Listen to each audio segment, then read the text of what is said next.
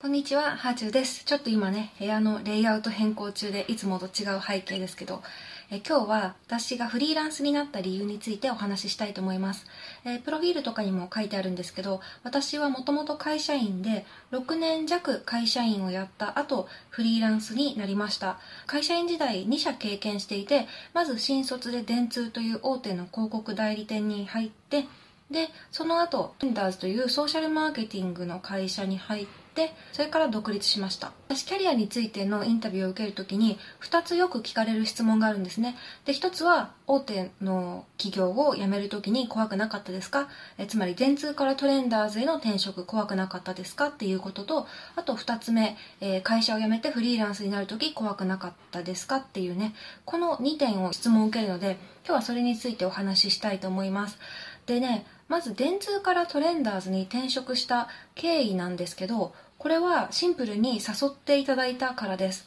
もともとトレンダーズの創業社長の常澤さんは今もあの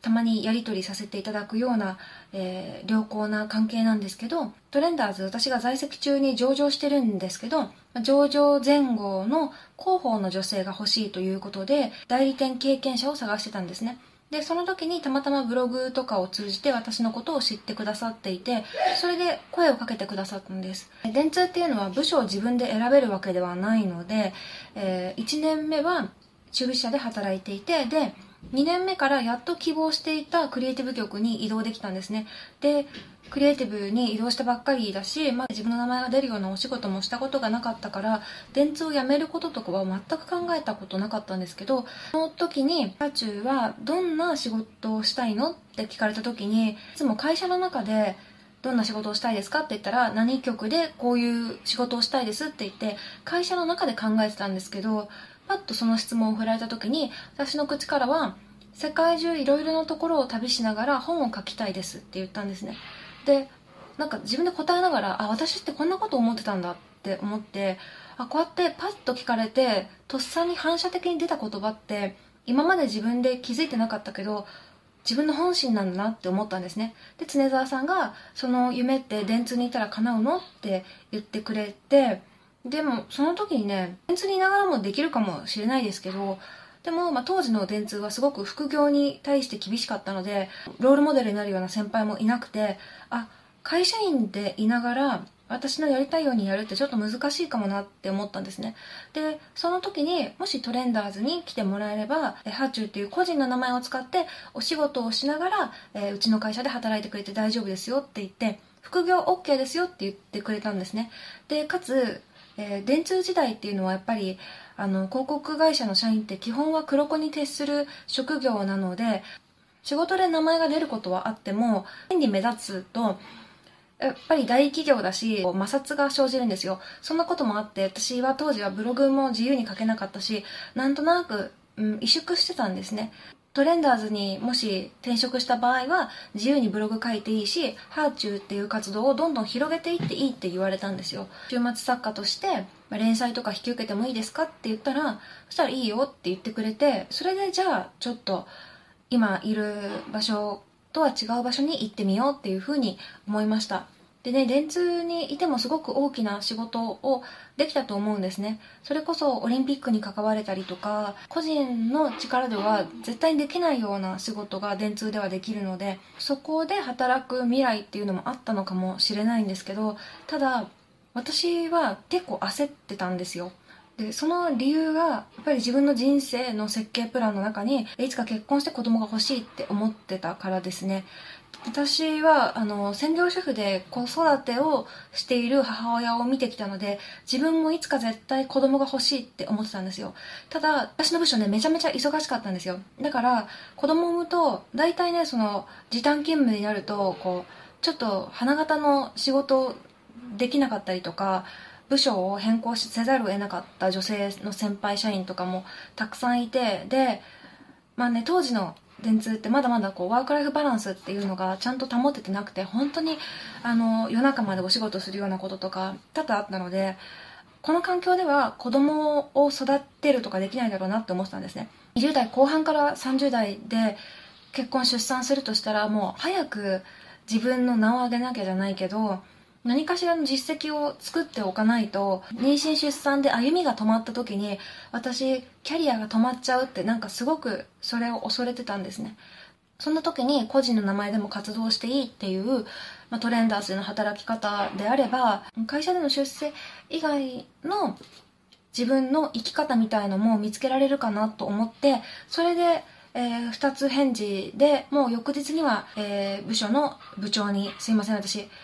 えー、電通を辞めたいと思っていますということをお話ししました。でトレンダーズにね転職してから、え美容サイトの編集長とあと新規事業の立ち上げをしたんですけど、まあ、その時はあのハーチューっていう名前で活動しながらすごく楽しく働かせてもらいました。まあ電通時代よりさらに 忙しくなったんですけどベンチャー企業特有のやっぱり忙しさとか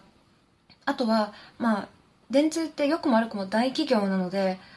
個人的に数字に責任を負うっていうことがあんまりなかったんですよ。でそれは私がいたクリエイティブ局っていうのがあの数字とかよりもどんなクリエイティブを作ったかっていう例えばコピーいいコピーかけたかどうかっていうので評価されるっていうのもあったけどなんですけどトレンダーズってもともと創業社長の常澤さんがリクルート出身なことがあってもう売上目標を全員が持ってるんですよね。で私も、えー、サイトの編集長として、まあ、PV の目標だったり、えー、会員数の目標だったりチケットの購入数の目標だったりとかいろいろこう数字を背負ってでやっぱりねそれが重くのしかかってくるので責任として。電通の時とはまた違う働き方違うプレッシャーを経験しましたね。電通にも負けず劣らずすごくやりがいのある仕事の仕方をさせてもらえたというふうに思ってます。ただ、えー、自分のねハーチューっていう活動も、えー、最初の約束通り広げることができてで週末だけじゃ足りなくなってきたんですよね。でなんか最初のうちはうまくこうスケジュール調整したりとかしてたんですけどでもうん。会社員としては引き受けられないような大きなお仕事とかチャンスとかのオファーをいただくことにが増えてきて本業と副業のバランスが取れなくなってきたんです。で自分の心の比重としては副業の方にもっと時間を割きたいけどでも物理的には会社の仕事の比重が大きくてなんか心と体のバランスが取れてなかったんですね。でその時にオンラインサロンっていうものを開始してで本業以上に収入を得ることができたんですよ。でそれでまあオンラインサロンっていうのもいつまで続くかわからないけどでも半年は続くだろうと。でこの半年プラス貯金も合わせたら1年ぐらいはフリーランスできるんじゃないかなって。もしできるものならちょっとフリーランス。で昔からもうフリーランスっていう働き方にはすごく憧れがあったのでなのであの今ねこの恵まれた状況、えー、副業副業で暮らしていけるだけのお金が半年先まで続くことが分かっていて貯金もしっかりあって元気で自分も元気家族も元気で健康を害してなくてこの何の迷いもない状況でもし私フリーランスになれなかったら多分一生なれないだろうなと思ってそれでその時に独立独立を決心しました。でねやっぱりその決心する時ってすごく見渡しがいいっていうかあなんかうまくいきそうって思うしだからなんかすごく気持ちよく未練なくあの独立っていう選択を取ることができました。でトレンダーズの人にもすごく快く送り出してもらえて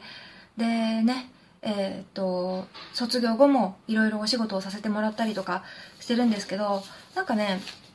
うん、そういうふうに独立する時とか転職する時って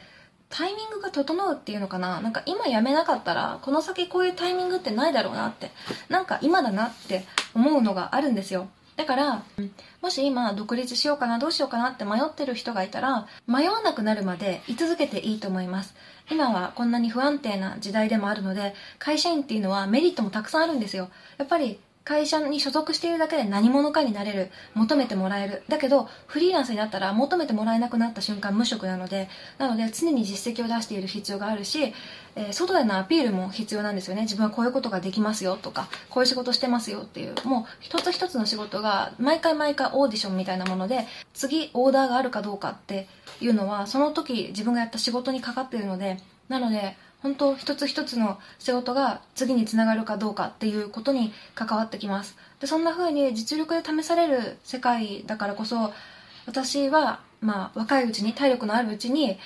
独立してよかったとも思うんですけどでもそれがなんか正解かっていうとそうでもないと思うし会社でしか積めない経験もあったと思うしただ、まあ、自分の気持ちとしてあの時は転職したかったしあの時はフリーランスになりたかった。その気持ちを優先させたから後悔をしてないんですよ。その後悔をしないっていうのが大事で結局正解か不正解かっていうのは誰の目にもわからないからどっちもの人生を歩むことができないんだったら後悔しないように自分の気持ちを優先させるっていうのが良かったのかなっていうふうに思いました。で私はたまたまあのうまく綱渡りしてきてで今も安定的にそれなりの収入を稼げているけどもでももしねあの貯金がなくなっちゃったりとかなんかこの働き方違うなって思ったら会社員に戻ってもいいと思うんです。会社員とフリーランスっていうのは働き方の違いだけであってなんかうんそのなんだろうな会社員になりたいフリーランスになりたいってそういうので選ぶわけではなくて、まあ、自分のこう暮らし方とか会社のビジョンとかいろいろ総合的に判断してねどっちで働きたいかっていうだけのことなのでなんかそんなにその立場にこだわらなくてもいいのかなというふうに思います。会社員フリーランスそれぞれにいい面があるので。なので、まあ、今日は私のフリーランスになった理由を喋ったのでもしこれからこうフリーランスになりたいなとか思ってる人、えー、会社員とフリーランスどっちで働こうか迷ってる人がいたら参考にしてもらえると嬉しいです。ではではまた。